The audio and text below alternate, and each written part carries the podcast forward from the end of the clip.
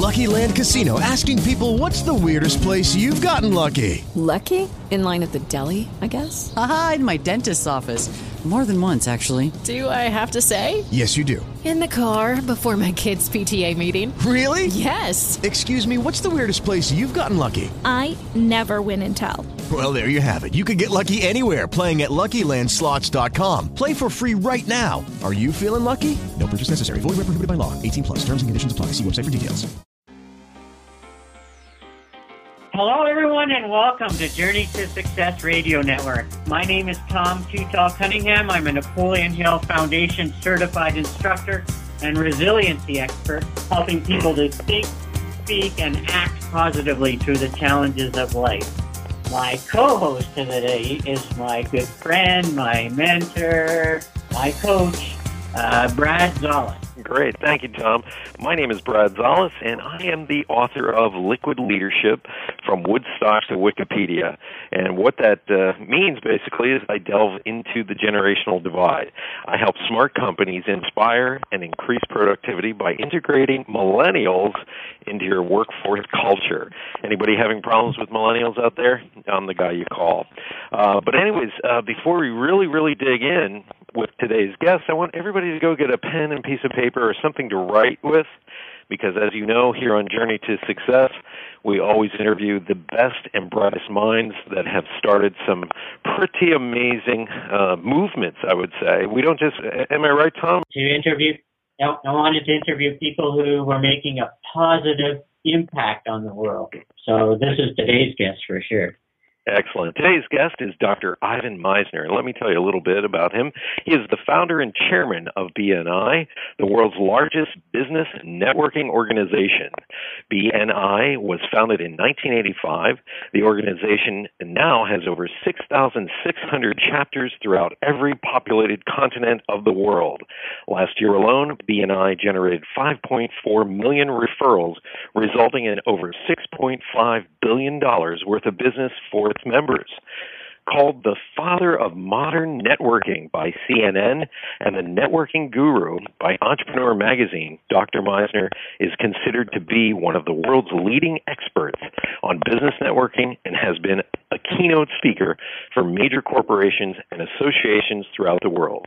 He has been featured in the LA Times, Wall Street Journal, and New York Times, as well as numerous TV and radio shows including CNN, the BBC, and the Today Show on NBC. Dr. Misner was recently named Humanitarian of the Year by the Red Cross. Oh, and by the way, in his spare time, he is also an amateur magician and a black belt in karate. Please welcome to the show Dr. Ivan Misner. Hey. Thank you, gentlemen. Thank you. It's a pleasure being on. Fantastic.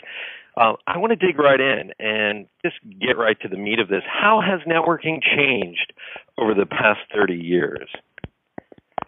Well, you know, I, I clearly uh, online networking, social networking, uh, has added a great deal to the mix, and I think in, in, in for the most part in a positive way because it enables people who meet one another uh, who don't live near one another to stay connected.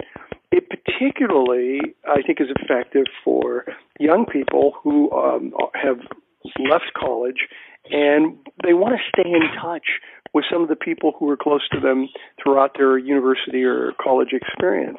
And you know, when I when I graduated, when I did my um, uh, doctoral degree in '93, uh, you know, there was no such thing as the internet, and there were a handful of people I would have loved to stay in touch with, but over time, you just you lose contact with these people. And and you know sitting down and writing a letter or picking up a phone and, and calling them uh, at some point there's only a few people left from that experience that you continue to do that with. Whereas with social media, you know, you can stay connected with people um, easily through Facebook or, or other mediums, LinkedIn, and um, and it's funny because I've actually reconnected with many people from my past as a result of it. So that's that's one of the biggest changes um, that I've seen over the years. Yes, in case some of you who are listening don't uh, realize this, I think uh, Ivan, you you saw a big, huge chunk missing in the marketplace because if you went back to the 1950s, let's say, and even the 60s, most people belonged to a civic club, like a VFW, or they belonged to a Lions or Kiwanis Club or Rotary, and you got a lot of your business connections through those associations. Well, for some reason over the years as we came into the 70s and 80s that fell out of vogue so i think your your timing was impeccable with that wouldn't you say I think the timing was good. I think also um, there's another factor that is also related to timing, and that is that uh, in the 70s and even until the mid um, 80s, most of those organizations that you're talking about uh, were for men only. Mm, uh, you yeah. couldn't join Rotary or Lions or Kiwanis. Um, you know, certainly the military wasn't open to women, so VFW, uh, the, a lot of those fraternal organizations, of course, didn't allow women in. And so you, you saw more and more in the 70s and 80s a proliferation of uh, women-owned businesses. And when you have that, um, you, what you have are a lot of business people who are looking around and saying, you know, I, I can't play. I'm not. I can't play in that context. So Right. they, many women's business organizations were really about doing business because th- this was all new to them. And so I um, actually back in the 80s, I actually belonged to a women's business organization called NAWBO, National Nice. Association of Women Women Business Owners, and uh, my my uh, partner in the business uh, was a woman, and it was you know it seems somewhat natural, but I was the one to go, which was really strange because I would go to these networking events with a hundred women in the room, and I'd be the only guy. They they would let token men in every now and then, you know, and uh, it, there was no rule against it. But the thing is, the guys didn't want to go. Now here's here's the beauty of it: is as long as you're a not a male chauvinist pig, or b not looking for a date, you can do great in these women's business organizations because you stand out. You know, everyone who competed with me that was in the room had a disadvantage in that everyone knew who I was and what I did because I was almost always the only guy. So what I saw was women really focused on business. And I realized that there was uh, a need um, that really wasn't being tapped in in the business community to have both men and women focus on getting together in a in a uh, meeting and network and and really just focusing first and foremost on business. That's interesting that you brought that up because I'm a big fan of the diversity model, and you come up with ideas by using people of different backgrounds, different genders, uh, different generational uh, uh, backgrounds. And this is an era when you started going to these women business groups. This was the era of women wearing shoulder pads in their suits, and you know Dallas and Dynasty were on, and this was this was brand spanking new. And for you to go in, uh, A says two things: you're A, you're a pioneer and you're fearless, and the other thing is is there's a side to the way women do business and networking that's very different from men. And this is something I want to talk about because men have a tendency to be hunters. We spirit and then we feed ourselves, okay? Women on the other hand are more like farmers. They kind of they, they plant the seeds for each other. They see the bigger picture. They see a network uh, as their their source, their tool. And do you want to talk a little bit about that because I think that's a fascinating model in this day and age as well. Yeah, you, you've got two really interesting points there. One is the diversity question. Um, I think by nature, uh, networks are by nature clumpy. That that's the Mhm. technical term. Clumpy. They're they're cluster like. We tend to we tend to hang out with people like ourselves. You know, Mhm. they they look like us, they sound like us, they have their edu- this, a, a similar educational background, a similar socioeconomic uh, demographic, and the truth is that if you want to build a powerful personal network, it needs to be diverse. Because if you have people in your personal network who don't look like you, sound like you, don't have the same background, don't have all the same interests, um, then you have somebody who is a connector. They connect you to other clumps, to other clusters of people that are more like them. And so you see, the more diverse your network, the more likely you are to have connectors who connect you to these other clusters of people. And that's counterintuitive because people like to hang out with people like themselves. You know, they, they, they just gravitate to people with similar interests. But that doesn't work well in building a network. It does. So that was that was your first point, which I think is critical. Mm-hmm. The second point is even more interesting, and that's the difference between men and women and how they network. I, I, I, you guys may or may not know, I wrote a book on that. It's called um, Business Networking and Sex, Not What You Think. That, Right. That's the subtitle. Not what you think. I'm already interested. yeah, yeah. I'm listening. Well, it, it's a it's a different it's it, the whole book is about the difference between men and women and how they network. right. And we based it on a survey of 12,000 people we did all over the world, worldwide, not just BNI members, open to the public, 12,000 people. And we found uh, something really close to what you were talking about just now.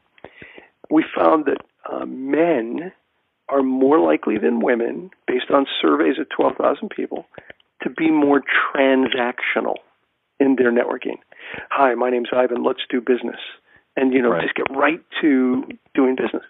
Women tend to be more relational in the way they do business. Ah, yeah. Um, for, for example, I mean, here's a really good example. One of the women I interviewed um, that talked about this, and I and I saw I, oh, I saw a perfect example of it actually, eh, but it jumped out at me when I heard this woman talking about this. She she would um, go to networking events, and rather than start with, uh, "So what do you do? Tell me about what you do," instead she would start with a que- question like, "How did you hear about tonight's event?" And I saw a woman do that not not long after, and there, I was there with another guy and this woman, and um, one woman asked another woman, well, you know, how'd you hear about the event? And the woman starts to say, oh, you know, I have a really good friend. Her name is Sally, and Sally invited me. And the woman who asked the question said, Sally, you know Sally? I know Sally. How do you know Sally? Now I look over to the guy standing next to me, and he's like, oh, please, bleed me Right. out. Right. Who cares about Sally? I'm here to do business. And that was the perfect difference between men trying to be transactional, come on, let's just talk about business, and women first starting out by being relational. Now, here's where it gets really ugly for men. When we took gender out of it and we just looked at relational versus transactional, we found that people, whether they were a man or a woman, who focused on being relational first and then talking about business did better at generating business than people Wow. who were transactional first and then built the relationship. That's incredible. And anybody who's listening, especially if you're a guy, you're a dude, you know, and you you have the hunter model in you, you might want to step back and take a few notes from this because they found, and you know the statistic, uh, Dr. Misner, you know that basically they found that if a board of directors on a publicly held company has three or more women on that board, they do 40% better in the marketplace. And it's really about this relationship ideology. And and I don't know if you've ever uh, seen Mark Gungor. Uh, he's a he's a pastor. He talks about the difference between men and women's brains, and he basically says that men's brains we have boxes for each thing that we believe in and like.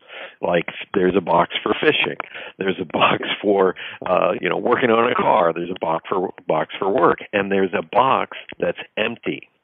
And none of our boxes touch, okay? But for women, their brain works more like Christmas tree lights. There's a connection. You know, let's go back to that Sally piece.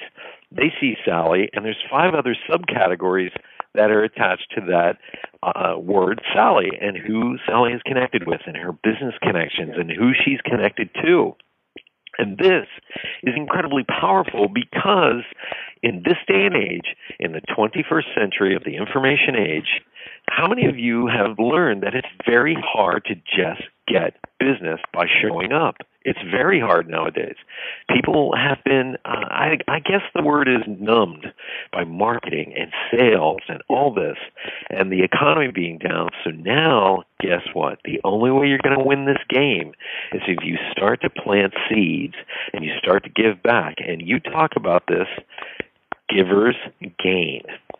You know, by planting those seeds, by creating relationships, eventually people look at you and go, "What is his or her secret? I want to know. I want to help them because they've helped me so much." And this idea of giver's gain, uh, you want to go into that a little bit? You know, Giver's Gain is the philosophy of the organization I started, BNI. Uh, you mentioned BNI in the introduction. Right. um, we've got thousands of chapters in about 60 countries around the world, and, and our whole, whole philosophy is predicated on this idea of what goes around comes around. That, um, you know, if I help other people, that they're going to help me as well. And we're very clear about explaining that this is not a transactional process either. It's not like, uh, hey, Brad, uh, you you you give me some help here on this, and then I'll I'll help you. No, it's it's about um, um, it's it's about really about building relationships. It's more of a relational process than it is about uh, a transactional process, and so. Yeah, it's about hey, let me let me help you. Let me build this relationship with you. Find a way that I can assist you, and then hopefully through that relationship, it'll come back around. And it may not even come back around directly from you. It might come back around from somebody that you've talked to about me. And then that's how, you know, it, it, it comes back around. Um, it, there's actually, um, it's actually uh, uh, anchored in social capital theory, and it's called the law of reciprocity, and uh, how people who are really there to help one another um, when they when they give first, then others really want to step up and help them in return. Wow. Brad, you got to let me jump in here. Yeah, go ahead. Yeah, all right. I want to get a turn here. Dr. Misner, uh, I recently interviewed Gina Best, a graduate of your Referral Marketing Institute, and learned a fair bit about it from chatting with her and and uh, there, I guess there are, well, not guess, I know that you've put together a system and a process to be effective at networking. It's not just showing up and shaking a lot of hands and giving out a lot of business cards and hugging a lot of people. There and there's some etiquette behind it as well because I know I'm somewhat of a bull in a china shop and a connector and and sometimes I've done some things where more professional people than me have pointed out, hey, Tom, when you do that kind of thing, there's a process for doing it. And so talk about Referral Marketing Institute and, uh, you know, how you've put together some best practices and etiquette to be effective at networking. It's not like just being a politician and showing up and, as I said, shaking hands and kissing babies. You're absolutely right. So the Referral Institute uh, is an organization that I founded uh, about 10 years ago, and it, it, sometimes people are confused between BNI and the Referral Institute. The, the best way to describe it is the Referral Institute is the game plan, and BNI is the playing field. So the Referral Institute helps teach people how to build their business through referrals. BNI is, is the place where you can execute part of that strategy. And the Referral Institute is uh, really goes deep and tries to help people um, build a, a plan for generating business. And the core to everything I teach in the Referral Institute begins with a concept called the VCP process. VCP stands for visibility, credibility, profitability. First, you have to be visible in the community. People have to know who you are and what you do. And then, and only then, can you establish credibility where people know who you are, they know what you do, and they know you're good at it. And, and again, this is chronological. You have to start with visibility, then you have to move to credibility. And then from credibility, you can get to profitability, where people know who you are, they know what you do, uh, they know you're good at it, and they are willing to pass you referrals on an ongoing reciprocal basis. Mm-hmm. What tends to happen is that people meet one another and they try to jump over visibility. They try to jump over credibility. They they do that transactional thing. Hi, my name's Ivan. Let's do business. They try to get right to profitability, and that's where networking really goes wrong. In the uh, gender book, in the business networking and sex book, we call that premature solicitation, which you don't want to say fast three times get you in trouble. So here's just one one other point on this. This is so important here's the mentality that people have when they go to networking events the wrong mentality. I went to an event in the United Kingdom years ago, uh, 900 people in the audience. I was the keynoter, and I asked the 900 people. I said, "Let me let me start with a question. How many of you are here today? Raise raise your hands. If you're here hoping to, you know, just maybe possibly sell something." Guys, 900 people raised their hands in the entire room. Okay. Now here's the next question. I said, all right, second question. How many of you are here today? Raise your hands. You know, just hoping possibly to buy something. No one raised their hand. nice. Not one single person. this is what I call the networking disconnect. People show up wanting to sell and nobody's there to buy. And that's why some people hate, absolutely hate networking because they go to an event and it's sell, sell, sell. Instead, you should be working through the VCP process visibility, credibility, profitability. That's that is fantastic. That is the model. I love that question because that sets the tone for the room. And that's what a lot of these network events, because everybody listening has been to some sort of networking event. And this is the secret agenda that's behind everyone in the room. So everybody wants to sell, and it goes right back to that hunter mentality. I've got to, yeah, got to kill something to eat today. Yeah, it, it absolutely does. That's what happens, and they're so focused on selling that they really offend or they put people off, um, or they or they feel like they're being sold to, and that almost never works. Look, inevitably somebody comes up to me when I I talk about this in a large audience, and somebody says, "Yeah, but Ivan, I sold something, you know, a month ago at, at a networking event," and I'm like, "Guy, even a blind squirrel can find a nut." You, you know, you'll stumble over business. That's not what I'm talking about. I'm not talking about stumbling over business because you're right. If you hand out a card and somebody happens to be looking for your business at that moment, then you you might get a sale. But I'm talking about ongoing referrals. And the only way someone's going to give you an ongoing referral is if they know you and trust you. Because when you mm-hmm. give a referral, you give a little bit of your reputation away. Mm-hmm. If if you give a good referral, you enhance your reputation. But if you give a bad referral, you hurt your reputation. And that's why credibility is the, really the linchpin process of the VCP process. Yeah. And, and I want Brad, I got the next question. Yeah, go ahead, Tom. Go. uh, Dr. Dr. Misner, I heard you on a Napoleon and, and guys, Hill Foundation guys, call, call me, program. Call me Ivan, please. Sure. Oh, okay. Ivan, uh, I you heard know, you, you know on what, a Napoleon You know what PhD? You know what PhD stands for, don't you? No. P- pilot higher and deeper. you got statistics, I'm sure, for that, right? Probably. Sorry, I keep interrupting I you. it. You go ahead. No problem. Uh, I heard you on a Napoleon Hill Foundation Nightingale Conant program talking about the processes and systems. I think Canadians say processes different than Americans. I think you guys say processes. But the processes and systems, you have people, 6,600 chapters, every continent in the world, mostly entrepreneurs, which is like trying to herd cats. And so you you have a big manual and a, a lot of systems and processes that you put in place to be able to grow the business. It's a business as much as a movement uh, around the world as it is. And so talk about the importance of, of having those processes, systems, metrics, manuals, and all those things you have. Yeah, well, listen, they're really, really important, uh, and I, and I want to talk about that. But I, there's one other piece I want to add to it because the processes don't work if you don't add sort of the secret sauce to it. But the processes are key, absolutely key. If you want to make your business scalable, you have got to write things down so that other people can understand the process. And then you have to train people on how to do that process effectively. So you have to have the systems, you have to have the process, and you have to stick to it. I really believe that if you want to be successful in business, you have to do six things a thousand times, not a thousand things six times.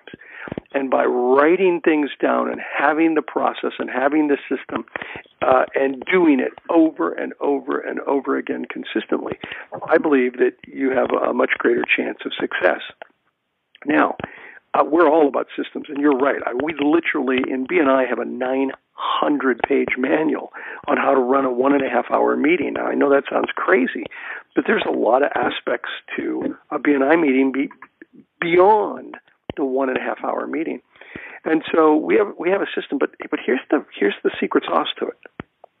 People don't care about how to do something until they understand why they should do something. People don't care about how until they understand why.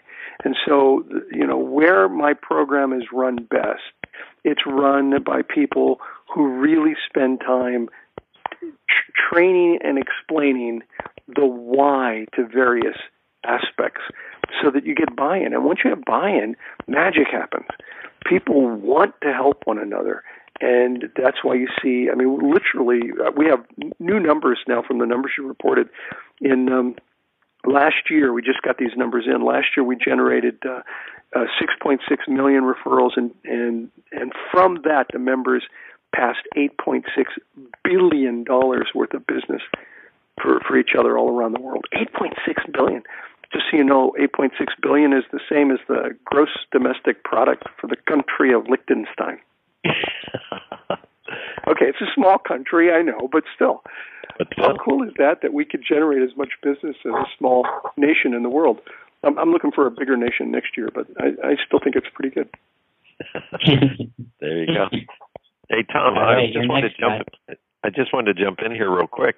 You, uh, we were actually talking about this before you came on uh, the podcast today, and that is, uh, I've been an entrepreneur for over 35 plus years, and uh, Tom as well has been an entrepreneur, and it's that shift into process and systems that you can count on that sets one entrepreneur apart from actually having a solid business uh, that can grow, that you can count on, that you can actually say, I have a structure. Uh, and I think this is incredibly important for a lot of people out there who, uh, you know, are, are winging it and they're trying to find that next piece of business and they're panicking. And you threw a little bit of Bruce Lee in there, and that is, you know, I don't fear the guy who does a thousand different kicks. I fear the guy who does one kick a thousand times, uh, which goes back to the karate metaphor. But it's like if you get good at six things really well, that's what you're going to get known for, and that ties into your credibility part. Yeah, very true. Absolutely correct. Uh, it it really is about you know consistency and doing things that uh, work. And and you may say, well, how do you how do you know if you work well? If they work well, you know, you in in what you're doing, you find things that work consistently. But to be honest with you, the best thing to do is to model other people who are successful. Look at others who have been really successful and apply those concepts over and over and over again. That is so true. Neat. Uh, Ivan, let's talk about some of the things probably people don't talk about because it's all about, again, transactional, uh, male-based networking a lot of times. But black belt in karate, an amateur magi- magician. Well, first of all, Brad is a black belt in karate as well. I see lots of these pictures on Facebook of him kicking somebody's butt. And uh, so, uh, and an amateur magician. Uh, how do you find time to do that? And who, where do you use the magic? And uh, uh, where do you do karate? Because those are pretty cool pastimes.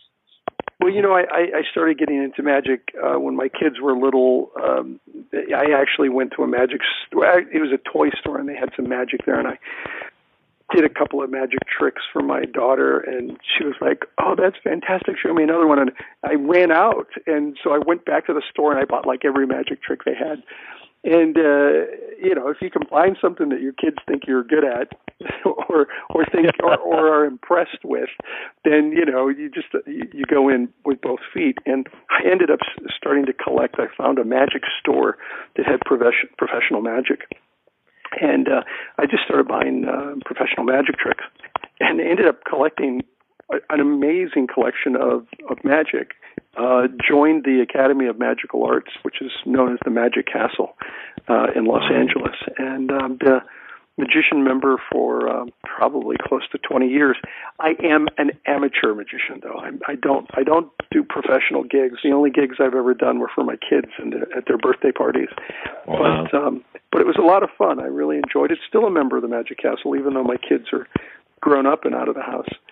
Um, for martial arts, I um, I got back into martial arts when I broke my leg, and uh, I needed to uh, uh, rehabilitate, and uh, I found it to be a great way to do that, and and stuck with it until I don't I don't know. Uh, uh, uh, Brad, you're you're the uh, martial artist, is that right?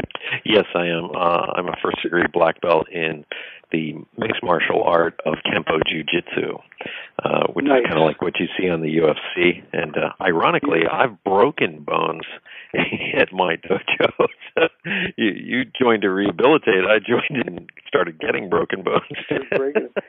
Well, I don't know. I, I don't know how you feel about this, but I was told when I started the program that a first dan, a first degree, is a beginner, Mhm. and uh, I thought that was nonsense until Yeah. I became a first degree black belt, and then I I fully understand how they truly Oh. are beginners.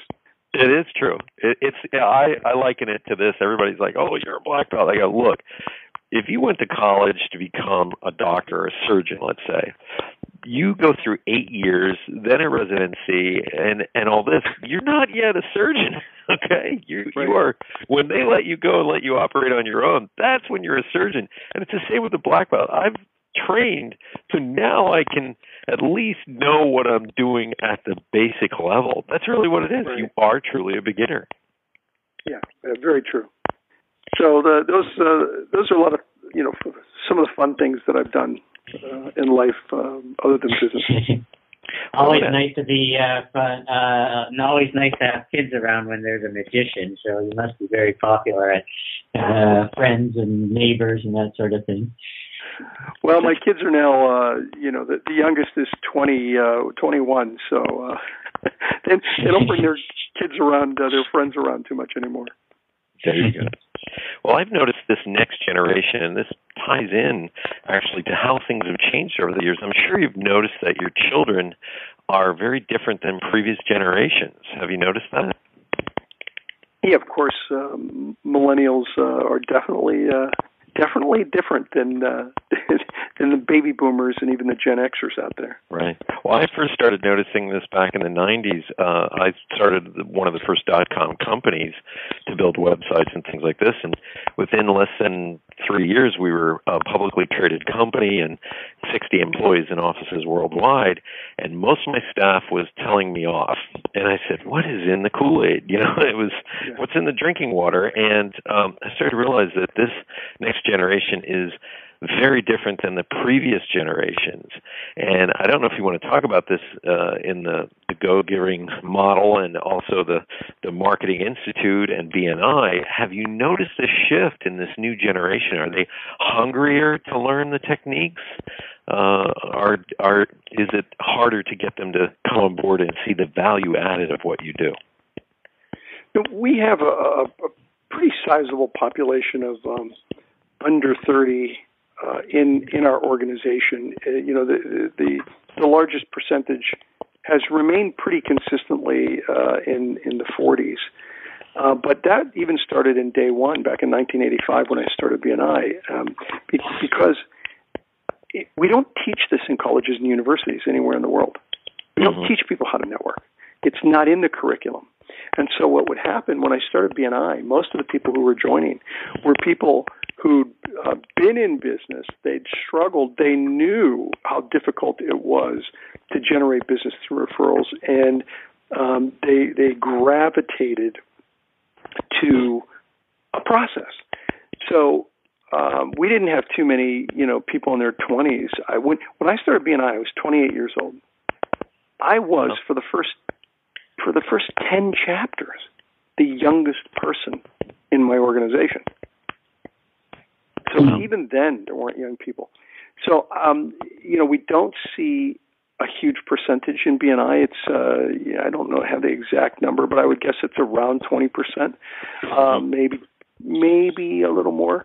There in BNI that are you know under 30. But I think part of that really is because we still don't teach networking in colleges and universities anywhere in the world. And what we see happen is that when people start getting into their late 20s or early 30s, they have enough experience under the belt to recognize, hey, this this is a great way to get business. And they end up joining the organization. Our our youngest member is 16. He had to get his parents' permission to join. Wow. And you'll love you'll love this.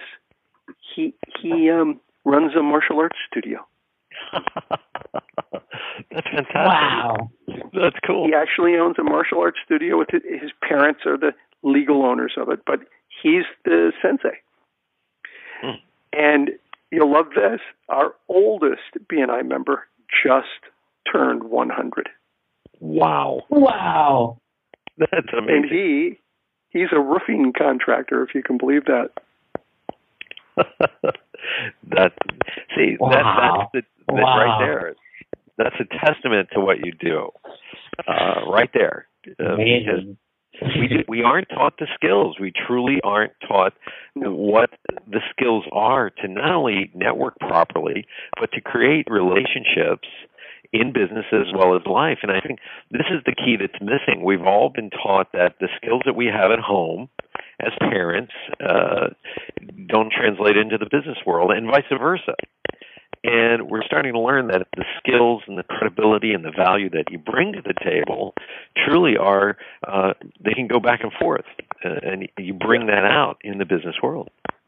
They, they can and and do, and I think the other piece of it is the culture that you create in, in your organization. Because I really believe that culture eats strategy for breakfast. Uh, yes, I do as well. im- as important as strategy is, and uh, and I'm a, really a, a, a process-oriented, systems-oriented guy, I realize that culture is is really the key. That if you can create a, a culture of cooperation and participation and full engagement, um, you're much more likely to have a successful organization.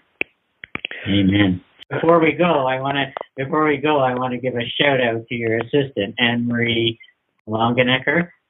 Longenecker, yeah. That that lady is amazing. She should be giving courses around the world on how to be uh, an efficient, amazing assistant. Uh, I've been I've done hundreds of these radio shows, and she came up with questions and ideas and a few things. I was like, oh yeah, that's a good idea. Have backup numbers, all these things, and so give me a shout out to Anne Marie. But she made me uh, uh, cross my heart and hope to die that I wouldn't keep you longer than forty five minutes. Well, thank you, and I'll make sure and pass that on to her, and I'm sure she'll hear that uh, in this uh, in this interview. I appreciate you saying that uh, very much. Great. Well, Thanks you, so Ivan. much for your time today, Ivan and Brad. Yes, thank you so Yeah, much. It was a real honor. Th- thank you. If I can leave you with one last thought, um, Mhm. I think uh, one of the most important things I've learned in the last 30 years of running the world's largest networking organization is that it's not what you know or who you know that counts. It's how well you know each other. That's the key. It's all about going deep and building relationships, and that's how you build a powerful personal network. Thanks for the interview, guys. I appreciate it. Oh, yeah. Thank you. And Thanks if so anyone's interested, they can go to bni.com for my website for the company, Great. or ivanmisner.com for my blog. A lot of free content up there. ivanmisner.com. Thank you so much. Thanks, guys. I really appreciate it. Thank you, Tom. Yeah. Bye bye. Thanks, gentlemen.